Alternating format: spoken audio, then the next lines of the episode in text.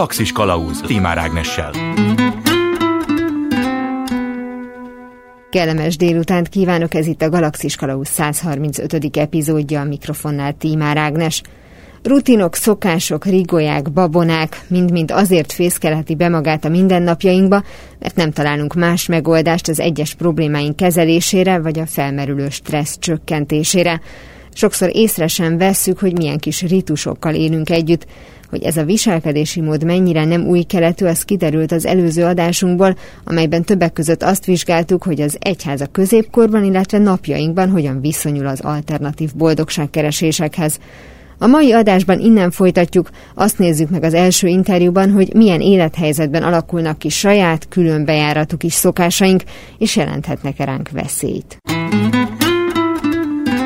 Első megálló a vonalban Megyeri Zsuzsanna, pszichológus. Jó napot kívánok! Jó napot kívánok! Azok a kis szokások, amelyek mondjuk kialakultak a középkorban vagy a koraújkorban, legyen az a lekopogom alulról háromszor és társai, azért azok megmaradnak a mi életünkben, és amíg mondjuk ilyen jelentéktelen szinten van meg, addig az ember legyint rá. De hát nyilvánvalóan vannak személyre szabott szokások, vagy gondolom én, hogy az ember elkezd észrevenni bizonyos jelenségeket az életében, és akkor azt gondolja, hogy annak valóban hatása lehet az életére. Tehát én fölveszem ezt a pólót, mert ez nekem mindig szerencsét hoz.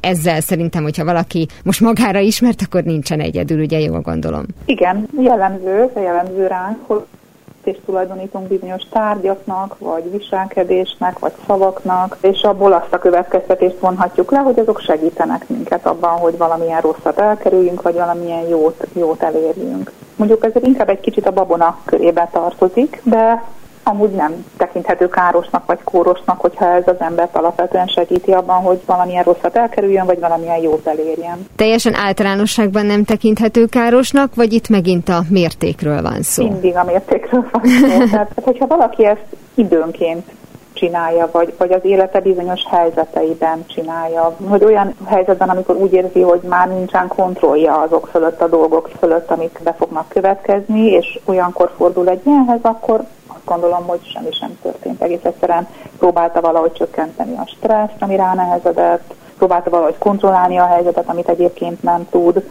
és ez így ez így úgy mondom, hogy oké. Okay. Főleg azért is, mert hogyha valami olyan cselekedetet teszünk, amivel úgy gondoljuk, hogy kontrollálni tudjuk esetleg egy azt a helyzetet, amit egyébként, amire nincs ráhatásunk, akkor az egy kicsit ilyen placebo hatással is bír. Mert ha az, azzal a gondolattal, azzal a hiedelemmel élünk, hogy ez, ezzel most én jó irányba befolyásolom az eseményeket, hogy nem tudom, ma piros színű bugyit veszek föl, és akkor jól fog sikerülni a vizsgám, ugye, mert egyszer már volt is erre példa, vagy valaki ezt mondta, akkor lehet, hogy magabiztosabban megyek oda arra a vizsgára, pusztán ettől a ténytől, hogy van egy segítségem. Az jellemző egyébként, hogy meg akarjuk esetleg törni ezeket a dolgokat? Tehát azt mondom, hogy ez a pulóver nekem mindig szerencsétlenséget hoz, és azért fogom fölvenni, hogy ma jól bebizonyítsam magamnak, hogy ez butaság. Hát én ilyet még nem hallottam. Őszintén megmondom, tehát, hogy ezt a, ezt a törekvést, hogy vala, hát ha csak nem arról van szó, hogy az illető már eljutott valami olyan szintre, ami már károsítja a saját életére rossz hatással van, vagy a környezetére, és akkor ezzel pszichológushoz fordul, akkor, akkor igen, akkor elképzelhető, hogy egy ilyen kognitív terápiával, kognitív és viselkedéses terápiával pont ellene próbálnak menni ezeknek a dolgoknak, ellenőrzött körülmények között, pszichológus segítségével, hogy akkor megnézi, hogy mi történik, hogy tényleg bekövetkezik-e az a valami, az a rossz. Uh-huh hogy elképzelhető, de ezt azért ritkán hallok olyat, hogy valaki erre egyedül tenne kísérletet amúgy ha nincs segítség a közelben ilyenkor, vagy, az, vagy nincs, aki ezt elmagyarázza nekem, hogy hogy működik, akkor azért erről nehéz lehet leszokni. De mondom, ez inkább a kényszer esetében van, tehát nem egy ilyen mondjuk úgy, hogy szimpla hétköznapi vadonánál. Említette, hogy ha mondjuk éppen egy olyan stresszes időszakban vagyunk, akkor esetleg mondjuk gyakrabban fordulhat elő, hogy ilyen megoldásokhoz folyamodnánk, pont azért, mert egyébként nincsen semmiféle megfogható módja annak, hogy a problémát megoldjuk. Tehát akkor megnyugodhatunk, hogyha ez a bizonyos életszakasz lezárul, és ezzel együtt mi magunk is elengedjük, vagy csökkentjük ezeket a szokásokat, akkor tudhatjuk, hogy itt semmiféle kóros dologról nincsen szó. Igen, ezt lehet mondani, hogy hogyha annyira bizonytalan az élethelyzetem, hogyha annyira kiszámíthatatlan az, ami velem történni fog, akkor egy ilyen törekvés elindul, hogy, hogy valahogy próbáljam ezt a helyzetet mégis bejósolhatóvá tenni. és ha ez az élethelyzet megszűnik, és én mondjuk nem kaptam rá erre a fajta életmódra, vagy erre a fajta gondolkodásra, akkor ha visszazökken az ember a normális kerékvágásba, akkor kevésbé lesz szüksége ilyesmire. Tehát gondoljon bele, hogy a színészek, főleg olyanok, akik előadó művészek és fellépnek, és, és tulajdonképpen kiteszik magukat állandóan egy ilyen azonnali megmérettetésnek. Vagy sportolók, akik pályára lépnek, és rajtuk múlik az, hogy a nem tudom, több százezeres nézőközönség a tévé előtt, vagy a, az arénában ott most őket figyeli és nézi, mekkora a tét, hogy ők nem, nem tehetik meg, és ő nekik elég sok babunájuk is van, ezt lehet tudni, hogy színészeknek is, sportolóknak is, hogy most melyik papucsot, melyik elnyűjt pólót fogja fölvenni, mert az szerencsét hozott már X esetben, vagy hogy tartja az útját, amikor belép a színpadra. De nem gondolnám, hogy ezek kórosak lennének, ezek inkább csak ilyen szokások, amik megmaradnak, de nem terjednek ki az élet minden területére. Tehát pont ez a lényeg, hogy bár ugye ez a kiszámíthatatlanság, ez nem egy életszakasz az ő esetükben, hanem az egész életükre igaz, mármint hogyha nyilván ameddig ugye aktívak a pályájukon, de közben meg ezek a szokások mégiscsak a napnak azon szakaszaira vonatkoznak, amikor ez valóban érinti az életüknek ezt a részét, tehát hogy ettől nem fog felsűrűsödni mondjuk a, a gyakorolt babonasságoknak a száma. Hát ezt nem tudom, ez attól függ, egy személyiségfüggő, ugye, amit tehát mérték és személyiség, ugye ez a két dolog, ami ezeket befolyásolja, hogyha valakinek az életében is ez elhatalmasodik, most teljesen függetlenül attól, hogy színész vagy sportoló, vagy egy hétköznapi ember, tehát, hogyha a stresszes élethelyzet, a kiszámíthatatlan, bejósolhatatlan jövő miatt valaki egy elindít magában egy ilyen kényszeres cselekedet sort, mert valamitől fél, valamitől retteg, valami, valami bizony, belső bizonytalansága van, szorong, és el akarja hárítani ezeket a gondolatokat, és ilyen kényszeres cselekedeteket kezd el csinálni, amiket állandóan ismételget, akkor ez, ha a stresszes helyzet nem szűnik meg, ha nem tudja uralni, ha nem kap segítséget, akkor ez kiterjedhet az élete sok részére, több részére. Ami már egy olyan jelentős változás, hogy, hogy, hogy segítségre lesz szüksége, mert egyszerűen el tudja lehetetleníteni az életét a, az a fajta kényszercselekvés, amivel hanem megpróbálja kontrollálni a, az eseményeket. Azon gondolkozom, hogy esetleg ketté választható el mondjuk ezeknek a szokásoknak a köre, hogyha mondjuk maradunk a előadó művészek, sportolók körénél, akiknek megvannak a maguk mondjuk szokásai, ami, ahogy már megbeszéltük, abból fakad, hogy kiszámíthatatlan az, hogy ugyan kiáll a színpadra, és bízik benne, hogy a legjobbat fogja nyújtani, de jöhet az a roló és a társai, tehát egy csomó minden, amire nincsen hatása, és ezért nyilvánvalóan elkezd mindig balról jövök be, amiket ön is említett. De ugye van egy másik irány is, hogyha az ember mondjuk például nem vallásos, mert gondolom ez is egy megoldás lehet az ilyen munkát végző embereknél, hanem mondjuk azt mondja, hogy elkezdek horoszkópot készíteni, a számmisztikában hinni, és akkor inkább egy ilyen rendszer lesz, amiben ő el tudja magát helyezni, és ahhoz nem feltétlenül kapcsolódnak gondolom babonasságok. Vagy ez a kettő azért azért alapvetően egymáshoz kötődik, vagy egymásból következik? Hát hasonlítanak egymásra, igen, de abban igaza van, hogy ez amikor egy a, a, a, a rendetlenségbe, a káoszba, a bejósolhatatlanságba szeretnénk valamilyen szisztémát vinni, akkor elindul egy ilyen mágikus gondolkodás, hogy ha ezt így csinálom, ha ezt megcsinálom, akkor, akkor ez lesz. És ilyen értelemben van is alapja, mert ahogy mondtam is, ezek önbeteljesítő jóslatokká válhatnak. Tehát, hogy igen, igen, ez amit mond, ez így, így így van. És akkor ebben az esetben mondjuk a horoszkóp az a elnézést a hasonlatért a piros bugyi esete? Tehát, hogyha én megnéztem a horoszkópomat, és azt mondta, hogy már pedig ma este nagyon jó este lesz, tehát jó előadás lesz, az ugyanaz, mint hogyha a megfelelő ruhadarabot venném föl, és ezáltal megnyugtatom magam? Igen, hát jó esetben ez. Rossz esetben, ha azt írja a horoszkópom, hogy nem tudom, ma ne, ne menjen orvoshoz, de amúgy beteg vagyok, vagy, vagy esetleg életveszélyben vagyok, és én a horoszkópomra hallgatok, akkor az pont az ellenkező hatást éri el. Tehát, hogy igen, lehet ez egy jó irányú helyzetkontrollálás, de hogyha ha én annyira hiszek benne, hogy az, az képtelen vagyok józan észre fölül bírálni egy ilyet, akkor, akkor esetleg az, az, az negatív hatása is lehet. Nem csak a jót vonzom be az életembe, hanem a rosszat is. És hogyha ilyen döntést hozunk, tehát az ön által említett példát, hogy például ezért nem megyünk el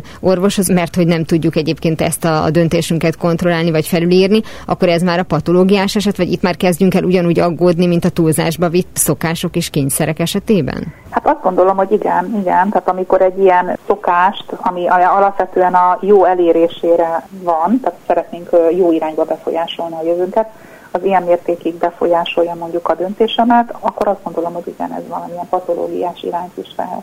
Persze mindig arról van szó, hogy megint csak ami, amit mindig is mondok, hogy milyen mértékű egy. Ha egyszer fordul elő az életemben, akkor lehet, hogy nem lesz semmilyen következménye, de hogyha ezt így mondjuk összefüggés rendszerbe helyezem, és vannak emberek, akiknek elég egy pozitív, vagy egy sütés ahhoz, hogy ebből ők messze menő következtetéseket vonjanak le, míg más emberekkel megtörténik többször ugyanaz a dolog, és nem rendezik azt így maguk köré, hogy akkor ha ez van, akkor az következik belőle, tehát nem alakítanak ki egy hiedelemrendszert. Ha ebből egy hiedelemrendszer lesz, akkor az tud olyan merevvé válni, hogy igen, patológiássá teszi a működésmódot, és megnehezíti az életét azt is említette, hogy azért a személyiség függő, akkor tulajdonképpen ezek mielőtt még bármilyen stresszes élethelyzet előhívta volna, valójában mindig ott szunnyadtak a mélyben, csak nem volt alkalmuk előjönni, és lehet, hogy mondjuk egész életünk alatt nincs alkalma előjönni, de ott van, vagy nem kell ehhez ilyennek egyszerűen szólva születni, hanem hogyha sok ilyen élethelyzet követi egymást, akkor ez mindenkiből kihozhatja ezt. Hát ugye ez mindig két összetevős az, hogy valakinek az életében valamilyen dolog elhatalmasodik-e vagy sem. Tehát, hogy van egy genetikai készletünk, amit magunkkal hozunk, és túl sok ráhatásunk nincsen, mert vannak a környezeti hatások. Ha amúgy genetikailag van hajlamunk a kényszerekre, mert ezt azért lehet tudni, hogy itt különféle hagyi ingerület átszívő anyagoknak a mennyiségétől is függ az, hogy mi mennyire tudunk ragaszkodni egy gondolathoz vagy egy cselekvéshez, tehát van ennek genetikai része is. Ha ez nagyon erős, akkor nyilván kisebb inger is kiváltja ezt a, ezt a fajta viselkedést vagy működésmódot. És fordítva, hogyha ez a hajlam kisebb, akkor meg egy nagyobb környezeti inger sem fogja ebbe az irányba elvinni. De ha mind a kettő nagy, tehát az erős a környezeti hatás, túl sok a stressz, túl sok a bejósolhatatlan dolog, és amúgy genetikailag hajlamos, akkor gyakorlatilag szinte elkerülhetetlen, hogy vala, az élet valamelyik szakaszában ez, ez ne jelentkezzen. De nem feltétlenül kell ezt mondjuk sem véglegesnek, sem egyre romlónak tekinteni, ha jól gondolom, mert szakemberrel valamilyen szinten gondolom ez is kezelhető. Igen, igen, igen. Hát ahogy mondtam is, ugye ezeknek a kényszeres zavaroknak a kezelésében a kognitív és viselkedéses terápia, de a, a gyógyszeres kezelés együttesen tud a leginkább jól hatni. Köszönöm, Megyeri Zsuzsanna pszichológus volt a vendégem. Nagyon szívesen. Tedd, vagy ne tedd, de ne próbáld. A ránk nehezedő stressz csökkentésére tett törekvésnek, a biztonságkeresésnek persze rengeteg módja van, van, hogy a megoldást a helyváltoztatásban látjuk. Ilyenkor érkezhetnek olyan vélemények, hogy kár a problémák elől elszaladni, vagy hiába futunk el, úgyis utánunk jönnek. Ezt persze problémája válogatja, de hogy vajon mi a mobilitási ösztönünk alapja, erre keressük a választ a folytatásban. Második megálló. A vonalban professzor dr. Bereckei Tamás, a Pécsi Tudományegyetem pszichológia tanszékének oktatója. Jó napot kívánok! Jó napot kívánok, üdvözlöm a hallgatókat!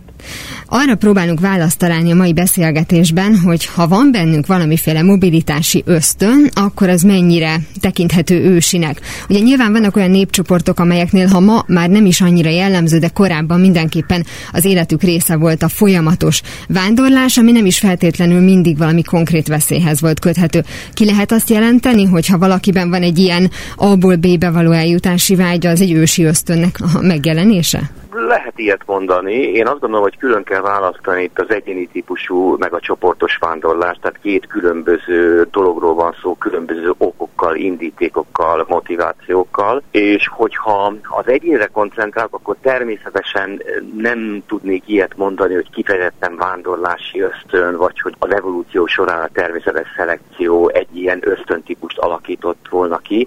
De az kétségtelen, hogy a különböző környezetekhez való alkalmazkodás során kialakultak bennünk olyan személyiségvonások, amik elősegíthetik a költözködést, a vándorlást, a migrációt, a megszokott környezetnek az elhagyását. Hát ilyen például ugye az extraverzió. Ez bizonyára többen ismerik a hallgatók közül, tehát tulajdonképpen egyfelől egy ilyen társas nyitottságot jelent, de a mi esetünkben sokkal inkább jelent ingerkeresést, kockázatvállalást, a tapasztalati ingerek iránti nyitottságot, és így tovább.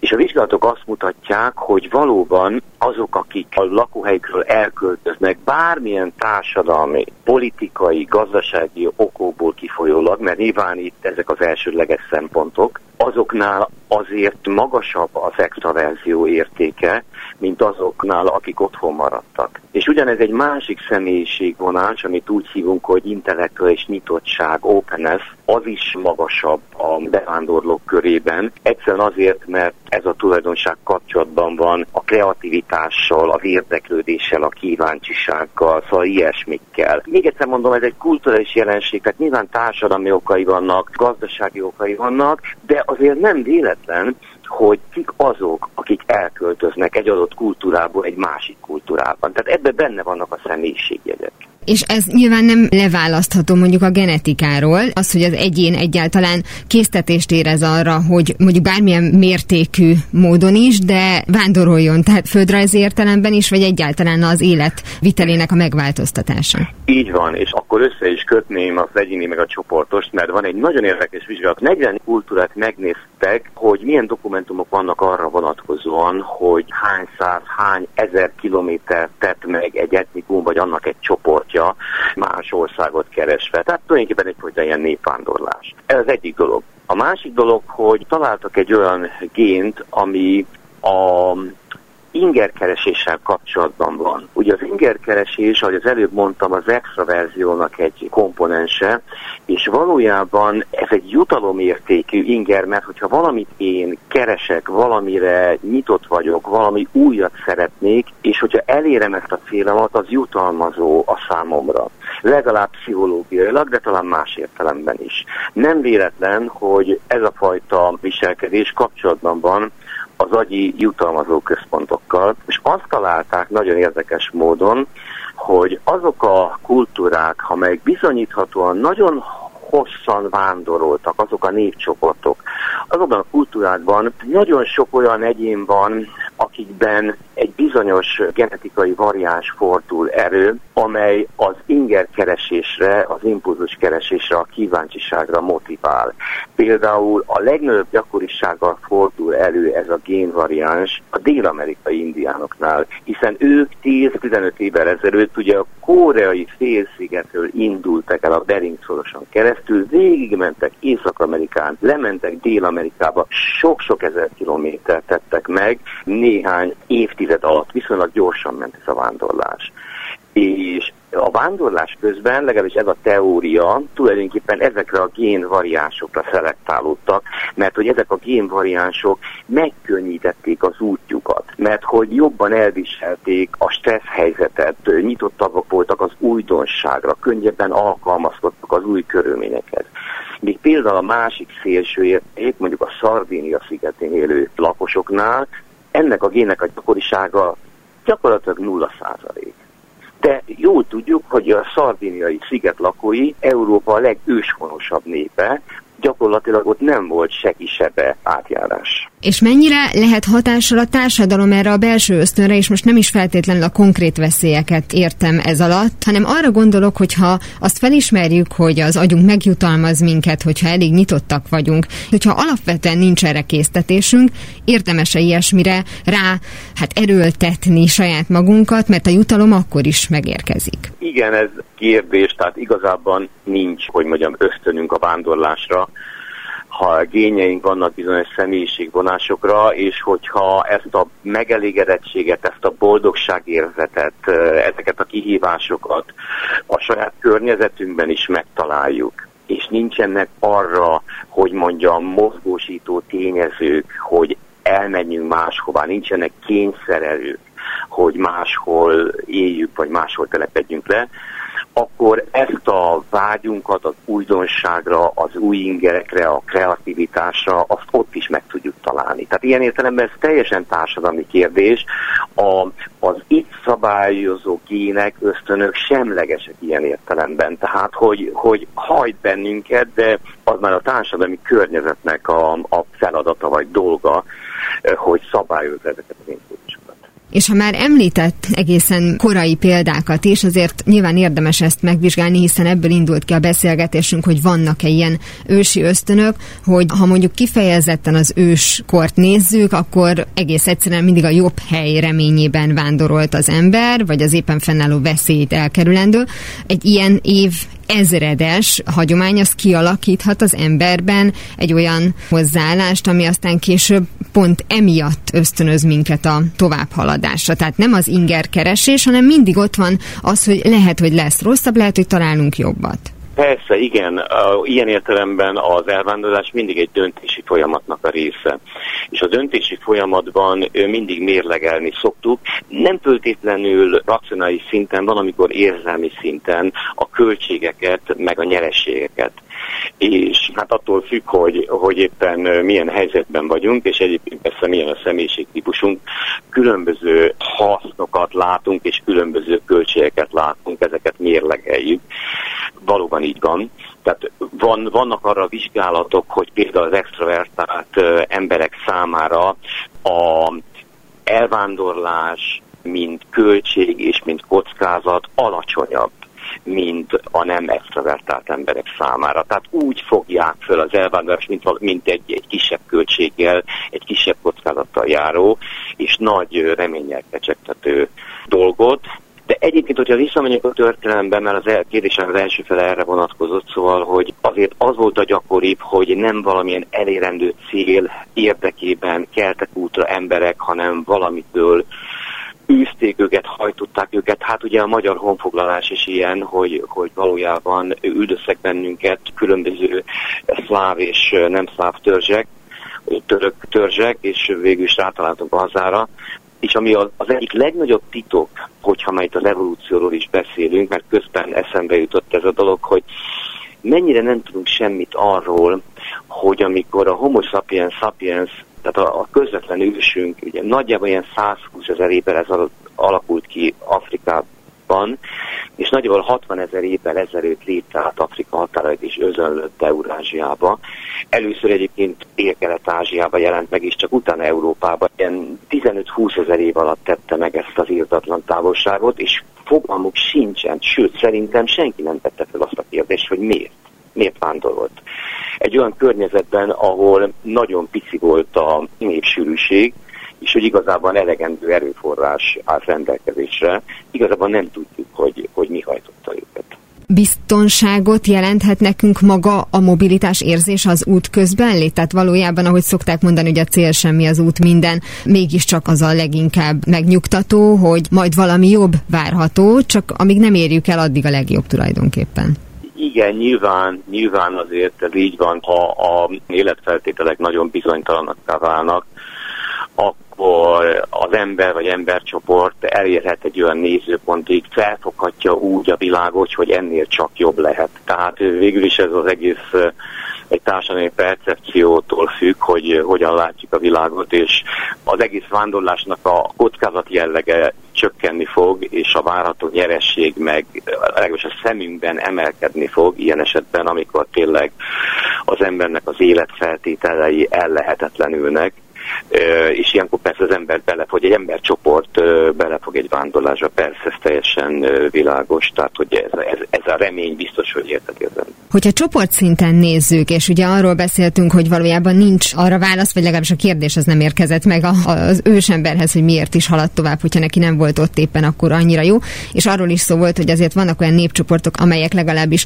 100-150 évvel ezelőtt még kifejezetten vándorló életmódot éltek, de hogy ez az életmód megszűnt, vagy akár az említett dél-amerikai indiánok esetében, hogy mégiscsak találtak egy pontot, ahol azt mondják, hogy most meg lehet állni, vagy majd megint több évezrednyi távlatból lehet azt mondani, amikor majd már megint tovább haladtak. Ez jó kérdés, igen. Van, amikor a kényszer állítja meg őket, tehát nyilván a dél-amerikai indiánok Chile déli partjainál már nem nagyon tudtak délebre menni, vagy a magyarok a Kárpát-medencében már olyan ellenállásba ütköztek, amely miatt nem tudtak tovább haladni. Azt gondoljuk jelen pillanatban, hogy nem úgy áll a dolog, hogy az egyes kultúrák valamilyen véletlenszerűségből genetikailag különböznek és az egyik kultúrában, az egyik etnikumban, az egyik csoportban ö, nagyon feldúsulnak a, a vándorló gének, tehát ezek, a, ezek az extravertált gének, a másik csoportban meg nem, és akkor az előbbiek elindulnak, az utóbbiak nem. Hanem úgy képzeljük, hogy eredetileg ugye a homo sapiens genetikai egységes, hát ma is persze az, de a vándorlás, a hosszú vándorlás során ezek a gének változtak. Tehát azok a gének kerültek előnybe, a vándorló népeknél, amelyek elősegítették ezt a vándorlást, az új környezethez való alkalmazkodás, a stresszre való megküzdés, és így tovább jó voltából. Tehát a vándorlás során alakultak ki azok a génvariánsok, amelyek megkönnyítették magát a vándorlást. Ez egyébként bármi másról is igaz az emberi természetben, az emberi pszichikumban, hogy a környezethez való lehetőleg optimális alkalmazkodás termel ki bizonyos genetikai változatokat, amelyek ezek az alkalmazkodást lehetővé teszik, és elősegítik a túlélést és a szaporodást. Nagyon szépen köszönöm professzor Bereckei Tamásnak, a Pécsi Tudományegyetem pszichológia tanszékének oktatójának, hogy beszélgetett velem a mobilitási ösztönünk eredetéről. Nagyon szívesen. 42. Mihez tudjátok, hogy mi a kérdés, érteni fogjátok a választ is. Annak az oka, hogy a modern korban mitől marad meg, és aztán mégis miért ér véget egy vándorlási hullám, természetesen sokkal összetettebb, mint az ősközösségek idején. A roma kultúrához az elmúlt századokban kötődő vándor életmódot sokszor romantikusan képzeljük el, mivel a tényleges karavánokon történő egész kontinenseket átszelő utazások mára megszűntek, a legtöbb ismeretünket filmekből, olvasmányélményeinkből merítjük. Hogy ezeknek mennyi köze van a valósághoz és a vándorlás kultúrája hogyan alakult a Kárpát-medencében, erről beszélgetünk a következőkben. Harmadik megálló a vonalban Binder Mátyás történész, kulturális antropológus van velem. Szia! Szia, jó napot kívánok! Valótlan feltételezés, hogyha általánosságban a roma kultúrához egyértelműen társítjuk a vándorló életmódot? Nem valótlan feltételezés, hogy a romák vándorló közösségekben éltek. Inkább az, az egy túlzó megállapítás, vagy egy túlzó sztereotípia, hogy, hogy ez milyen mértékben jellemezte őket, és még akár a 20. században is az emberek lépten nyomon cigánykaravánokba botolhattak Kelet-Európában és Magyarországon hanem mint hogy a magyarok ősei is ugye volt, amikor halászvadász életmódot folytattak, volt, amikor gyerpei nomád életmódot folytattak, és nem később letelepült életmódra váltottak. Ehhez részben hasonlíthatóan a roma közösségek életmódja is változott a társadalmi gazdasági környezet hatásaira reagálva. De nyilván van egy megérkezési folyamat, amikor Európába, azon belül Magyarországra érkeznek. Itt természetesen a vándorlás volt a meghatározó, hiszen a, a közösség úgy tudta saját magát fenntartani, hogy kisebb vagy nagyobb felváltoztatásokat tettek bizonyos időközönként, ott függően, hogy milyen szolgáltatásokat nyújtottak a, az őket körülvevő társadalomnak. De ha már említetted ezt az időpontot, ezt nagyjából meg lehet határozni, már mint a mondjuk a Kárpát-medencébe való érkeztét ennek a vándorlásnak? Igen. Nincs kizárva, hogy esetleg újabb források kerülhetnek elő. Amit én tudok, történész kollégák által feltárt dokumentumokból, hogy a 14. század legvégén van olyan dokumentum, írásos forrás, amely cigányokat említ. Itt is persze orvosnak kell lennünk, tehát akiket a forrás létrehozó cigánynak tekintett, nem lehetünk benne száz százalékig biztosak, hogy akik ma magukat cigánynak vagy romának tekintik, az ő közvetlen ősekről van szó, de valószínűleg. Illetve hát nem tudunk mit csinálni, mint hogy a forrásnak a, a szóhasználatát átveszük, és ugye azt tekinti a történészkutató cigánynak, egy adott történés korszakban, akit a forrás cigányként említ. Azzal együtt, hogy az elnevezés is változó, változatosabb volt, mint manapság, Magyarországon nagyon sokáig a fáraó népe elnevezést is használták a cigány közösségekkel kapcsolatban, ugyanis sokáig élt az elképzelés, hogy Egyiptomból származtak. Ez a kelet-európai romákra egyébként nem állt, tehát nem Egyiptomból származtak, nem onnan érkeztek, hanem ugye görög, bizánci területekről és a Balkánon keresztül érkeztek a középkori Magyar Királyság területére, tehát a 14. század végén, és a 15. században már jóval több forrást lehet találni, ami az ország különböző területein cigányokról szól, cigányokkal foglalkozik. Ha már úgy fogalmaztál, hogy azok, akiket a társadalom cigánynak tartott, ugye nyilván a mostani teljesen jogos hozzáállás az, hogy mindenki az, aminek tartja magát, illetve hát maga a szóhasználat sem mindegy, erre mindenképpen ki kell, hogy térjünk, mert ugye itt most mi mondtunk romát is, cigányt is, és ahogy te is mondtad, ahogy a társadalom elnevezte akkoriban őket, akár a fáraó népe helytelenül, ez kontextus függő, vagy egész egyszerűen ez a PC nem PC kérdése, tehát hogyan változott a megnevezés, és most mondjuk lehet-e valamiféle konszenzusra jutni ez ügyben? Izgalmas kérdés, és, és fontos is. Manapság ugye cigány és vagy a roma kifejezést használjuk, használják akár a roma emberek, akár a romákról beszélő emberek. A cigány szónak van ugye egy, egy régebbi múltja, tehát a történet értelemben értelmesebb is azt használni, de nem gondolom, hogy, hogy helytelen lenne mondjuk a roma közösségek múltjáról beszélni, hiszen ma az a szó az, ami mondjuk szerintem, ami nyilván egy részben szubjekt, alapvetően szubjektív vélemény, jobban lefedi azt, amiről én mindig kutatóként beszélek, hogy roma közösségek, de a cigány közösségek ez igazából egyenlőséget is tehetünk. Ha kicsit közelebbről nézzük meg, akkor a, a fontos különbség, hogy a cigány szó etimológiailag nem a roma nyelvből, vagy a cigány nyelvből, ha úgy tetszik, származik, tehát mindenképpen egy kívülről a cigányokra illesztett elnevezés, kategória, míg a roma, az pedig a romani nyelv, férfiak többes számnak az elnevezése, és ugye név-névként lett ismert. Hivatalosan a, a 1971-ben Londonban volt egy ilyen első roma világkongresszus, ahol tényleg számos országból voltak roma értelmiségiek, reprezentatív személyek, és ott többek között megállapodtak abban, hogy a roma nevet használják magukra nézve. Például Angliában a, a gypsy szó, amit nyilván nálunk is ismert, az nem tudom pontosan mióta, de már nem, nem is használatos, legalábbis ott nem PC a gypsy szó használata. Magyarországon ugye egészen más sok szempontból, ami a romákkal, cigányokkal kapcsolatban van a közbeszédben, illetve hogy magukat identifikálják, nagyon sokan a cigány szót jobban szeretik roma emberek, mint a roma szót. Ennek is számos oka lehet. Tehát Magyarországon mind a kettő kifejezés alapvetően elfogadott, nincs tiltva a cigány szó.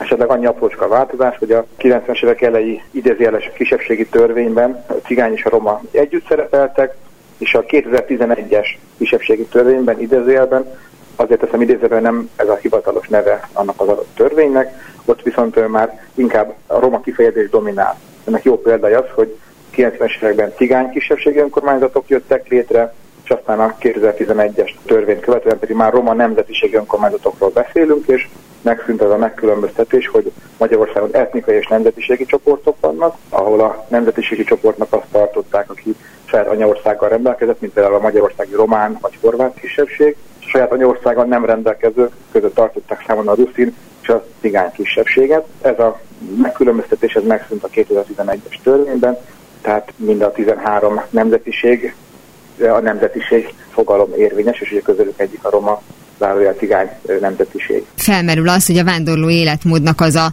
az egyik következménye, hogy mindenhol otthon van, legyen az mondjuk egy roma népcsoport, vagy bármilyen más vándorló népcsoport a múltból, és ugyanakkor nincs is otthon, és nyilván ugye ez az életmód azért alapvetően megszűnt, vagy legalábbis ugye itthon ezzel nem találkozunk, hogy ennek mi az oka, akit tovább akart vándorolni, az egész egyszerűen tovább vándorolt és nem maradt itt, és aki meg le akart telepedni, az letelepedett, vagy azért mondjuk, hogyha európai, vagy akár világviszonylatban nézzük, találkozunk még példákkal. Talán megint jó, hogy egy picit visszamegyünk időben. A vándorlás az nem mindig volt olyan egyszerű, mint hogy azt ma elképzelik, hogy valaki fölkerekedik és vándorol, de hát tudjuk, hogy nem egyszerű, hiszen voltak migrációs témák, problémák, nehézségek a közelmúltban is, így világszerte. Tehát egy elképzelés szerint a Magyarországra és Közép-Európába érkező roma csoportok egy része tovább vándorolt volna Nyugat-Európa felé, azonban ott valószínűleg a, a fejlettebb céhes hírművesipar, aminek a versenytársai lehettek volna a cigány kovácsok adott esetben, illetve a nagyobb népsűrűség és a fejlettebb bürokratikus állam nem igazán tolerálta az ilyen bizonytalan eredetű és a közbiztonságra esetleg veszélyesnek tűnő kisebb vándorló csoportokat.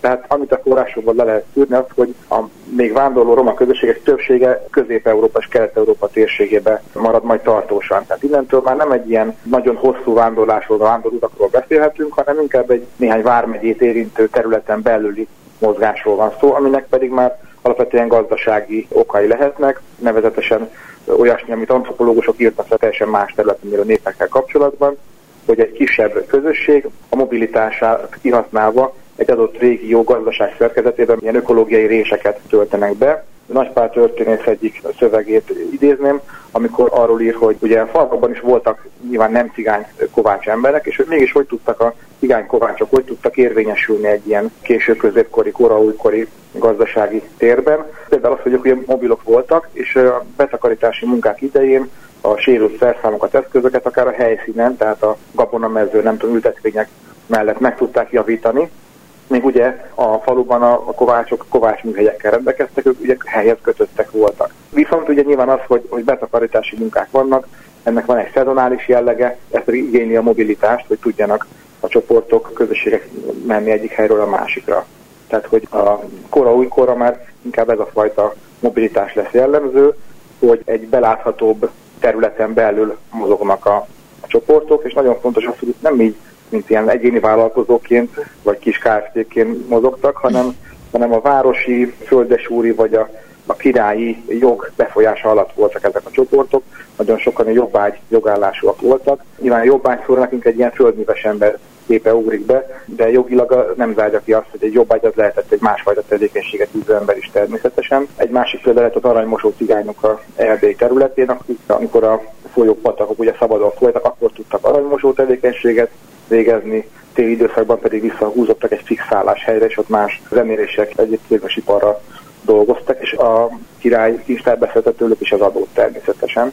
Tehát az adóztatáshoz kapcsolódó dokumentumokban számos forrás van, ahol már láthatók jobban a cigány közösségek. Vagy akár amikor városokhoz kerülnek cigányok, és ott végeznek különböző munkákat, akkor szintén ezekben a forrásokban látjuk azt, hogy milyen szerepeket töltöttek be a gazdasági életben. Tehát egyfelől megmaradt valami önállóság, de mégis volt az adott közeghez való kapcsolódás. Ezt a hatalom hogyan tudta elfogadni, tolerálni, nem tolerálni, mert említetted, hogy azért ez nem mindig volt ennyire surlódásmentes. Igen, az, hogy a, a hatalom nehezen tolerálta az ilyen bizonytalan jövő üzgőmozgó csoportokat, azt ugye nyugat-európai államokra értettem. Úgy tűnik, hogy a késő középkori, koraújkori gyakorlat Közép-Európában, tehát nem csak Magyarországon, de hát nyilván Magyarországról tudok leginkább beszélni. Ott az volt, hogy gyakorlatilag betagolta az akkori feudális rendszerbe ezeket a csoportokat a, a hatalom. Ugye ez lehetett akár egyházi hatalom, városi joghatóság, de nagyon sok forrás van arról, hogy a cigányoknak, és nyilván a cigányok egy részének volt egy ilyen külön státusz, és közvetlenül a korona alá tartoztak. Tehát ha csak úgy valaki megy és végzi a dolgát, arról nem feltétlenül születik forrás, hanem ugye nyilván bírósági eljárások, konfliktusok vannak, amiről születik egy írásos dokumentum, főleg ezekben a távolabbi évszázadokban, és olyan iratok kerülnek elő, amikor valamelyik nagyobb város, amely közvetlenül a királyhoz tartozott, és akkor vitába kerekedik egy közeli földesúrral, hogy a a város erődítési munkálatait végző cigány közösségek, azok vajon akkor kinek kell, hogy engedelmességet tartozzanak. Van arról iratunk, hogy maga Mátyás király szól bele egy ilyen vitába, tehát igazából itt már nem az van, hogy megtűrje, hanem egyszerűen volt szükség ezekre a munkás kezekre, és betagolódtak a gazdasági és ilyen értelemben ugye a jogi rendszerébe is az akkori államnak. És hogyha társadalmi szinten nézzük, mert az interjú előtt már beszélgettünk, és akkor szóba került, ha már Mátyás királyt említetted, második József is, akinek egészen más jellegű elképzelése volt arról, hogy hogyan lehet mondjuk ezt a nagy többségből kilógó életmódot mégiscsak belesimítani a Igen. mindennapi életbe. Nagyon jó a kérdés, de akkor itt tennék egy közbeszúrást, hogy a Mátyás király késő középkori korszakától, hogy haladunk második József felé, nagyon fontos megemlíteni, hogy közben minden bizonyal zajlik egyrészt egy valamilyen asszimilációs, vagy akultúrált, ami, ami nem asszimilációt jelent, hanem a kultúrák találkozását és kölcsönhatását, tehát mondhatom, hogy asszimilációs és akulturációs folyamatok zajlanak, amikkel párhuzamosan egy letelepülési folyamat is zajlik, tehát ezt egyre nem lehet meghatározni, hogy milyen mértékben és arányban, de, de számos cigány közösség aztán letelepült életet él ezekben az évszázadokban, aminek ugye aztán már konkrét bizonyítéka lesz a 19. század végi összeírás, amiről majd mindenki szót kell ejtenünk. Tehát van egy letelepedési folyamat, az arányait nehéz megbecsülni, és van egy olyan erős feltételezés, hogy azok a cigány közösségek, akik tartósan letelepült életmódra váltottak, akár a spontán asszimiláció folyamatnak is a részesei lehettek, tehát hogy megszűntek cigánynak lenni, meg idővel az őket körülvező közeg, és lehet, hogy már ők maguk se tekintették magukat cigánynak. Erre hozott példákat Nagy Pál a Siklós város története kapcsán, ahol forrásokból és személynevekből erre a folyamatra lehet következtetni, illetve arra is, hogy bizonyos a társadalom perifériájára került emberek pedig aztán idővel a, a cigányváros rész lakóivá váltak. Civitas Cingarorum, így volt latin nyelven, Siklós mezővárosában. Tehát, hogy van egy, másik irányú folyamat is feltételezhető, mint minden más népcsoportnál, hogy érkeznek emberek és beolvadnak a pár generáció alatt egy egy, egy másik közösségbe, tehát ugye ilyen folyamatokról is beszélhetünk. És visszatérve másik Józsefhez, talán ez az időszak az, amit hasonlíthatunk, ez óvatosan, amit említettem a nyugat-európai államok politikájával kapcsolatban a ilyen közösségekhez, azzal a kiegészítéssel, hogy nem kiűzni akarta az országból a, a cigánycsoportokat, hanem minél előbb radikális gyorsasággal adófizető állampolgárt akar nevelni az egyes cigánycsoportokból. Itt megint meg kell jegyezni, hogy elsősorban a vándorló, nem olyan régóta az országban tartózkodó közösségekre vonatkoztak ezek az intézkedések, és itt tényleg voltak olyan rendeletek, amelyek mai szemmel minimum hajmeresztőek voltak, hogy el kell venni a gyermeket a, a cigány családból, és majd a parasztok jó rendes adófizető embert nevelnek belőle. Ugye a törvények, a rendeletek megtalálhatók természetesen, a hatásukról nem olyan könnyű már tudomást szerezni. Források mutatják azt, hogy általában ezek az erőszakosan a, a családi élet szintjéig lenyúló rendeletek nem voltak hatékonyak, és inkább rontottak az egyes közösségek helyzetén. Nagyon sok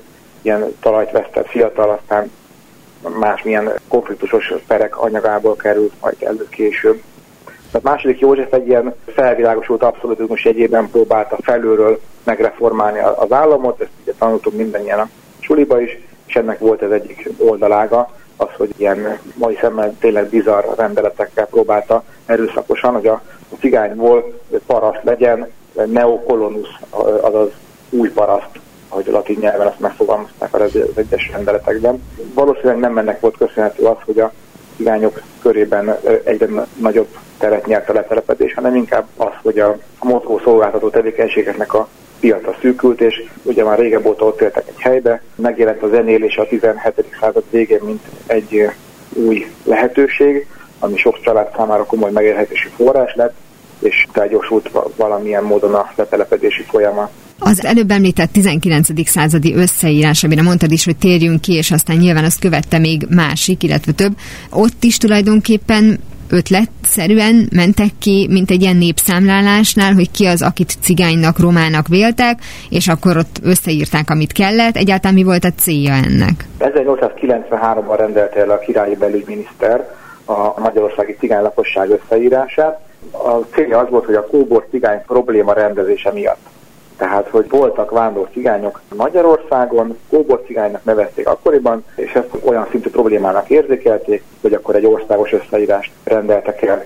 Ez egy egészen komolyan megszervezett művelet volt, ha jól emlékszem, járási szintre lebontva, helyi hatóságok végezték az összeírást, de nyilván az került összeírásra, akit a környezetet cigánynak tartott. Tehát ez egy ilyen külső kategorizáció történt, aztán az már más kérdés, és igencsak izgalmas, hogy ahogy említettem, a kóbor cigányok miatt rendelték el az összeírást, és aztán a, az eredmény az lett, hogy a közel 280 ezres magyarországi cigány lakosságnak alig az 1,8%-át tekintették kóbornak. Tehát ez egy ilyen néhány ezer fő volt, akit a korabeli hatóságok állandóan kóborló cigánynak tekintettek.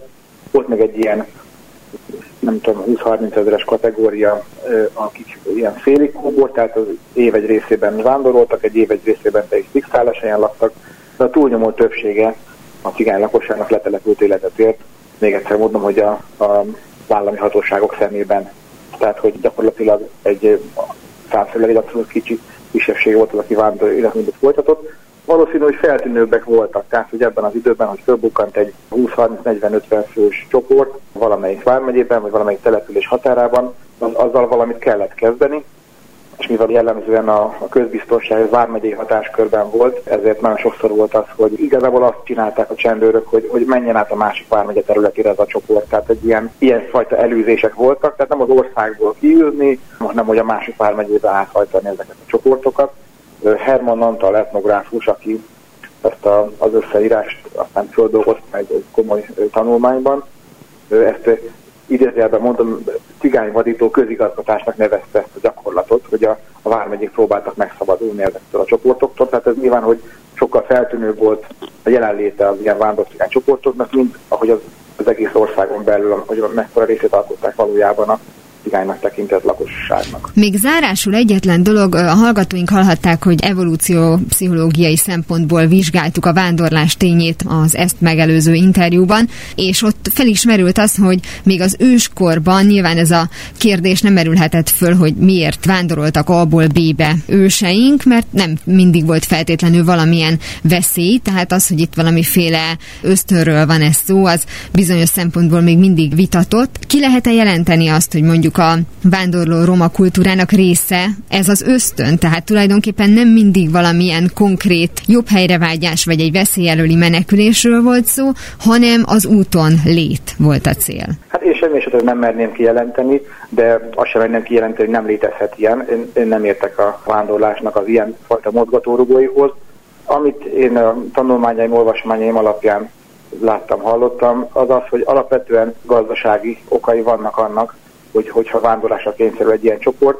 Természetesen amellett, hogy lehetnek politikai okai üldöztetés, vagy ugye a hatóságnak ez a ez a hozzáállás, amit itt az előbb említettem, de a trendek azt mutatják, hogy ha volt lehetőség, akkor az roma csoportok is letelepültek, és, és ott próbálták a megélhetésüket folytatni, és lehet olyan, hogy ha változott akár a társadalom, akár a politikai környezet, akkor pedig újra fel kellett kerekedni egy családnak, vagy egy nagyobb családnak, és, és meg kellett változtatni a lakóhelyét. Én e-, ebben nem, nem látnék bele ilyen ösztönszerű dolgokat, hanem azt, hogy azt az ösztönt, hogy hát mennünk kell, mert hogy a gyerekeinknek biztosíthassuk a biztosabb jövőt. Nem akarok ilyen nagyon romantikus vagy szentimentális lenni, de a történeti tapasztalat inkább azt, azt mutatja, hogy a gazdasági társadalmi környezethez próbálnak alkalmazkodni, és nem csak nyilván a roma csoportok, hanem minden más csoport is. Nagyon szépen köszönöm Binder Mátyás történész kultúrantropológusnak, hogy beszélgetett velem. Én is köszönöm szépen, hogy beszélhettünk. Utak? Ahová megyünk, ott nincs szükség utakra. Mára ennyi volt a Galaxis Kalauz, jövő héten ugyanekkor találkozunk. Hamarosan archívumunkból visszahallgathatják a mai adást is, valamint a rádió és a Galaxis Kalauz Facebook oldalán is további érdekességeket találnak, illetve ha még nem tették, iratkozzanak fel YouTube csatornánkra. Köszöni a figyelmüket a szerkesztő műsorvezető Tímár Ágnes. Viszont hallásra! Viszlát, és kösz a halakat! Ez volt a Galaxis Kalauz. Timár Ágnes műsorát hallották.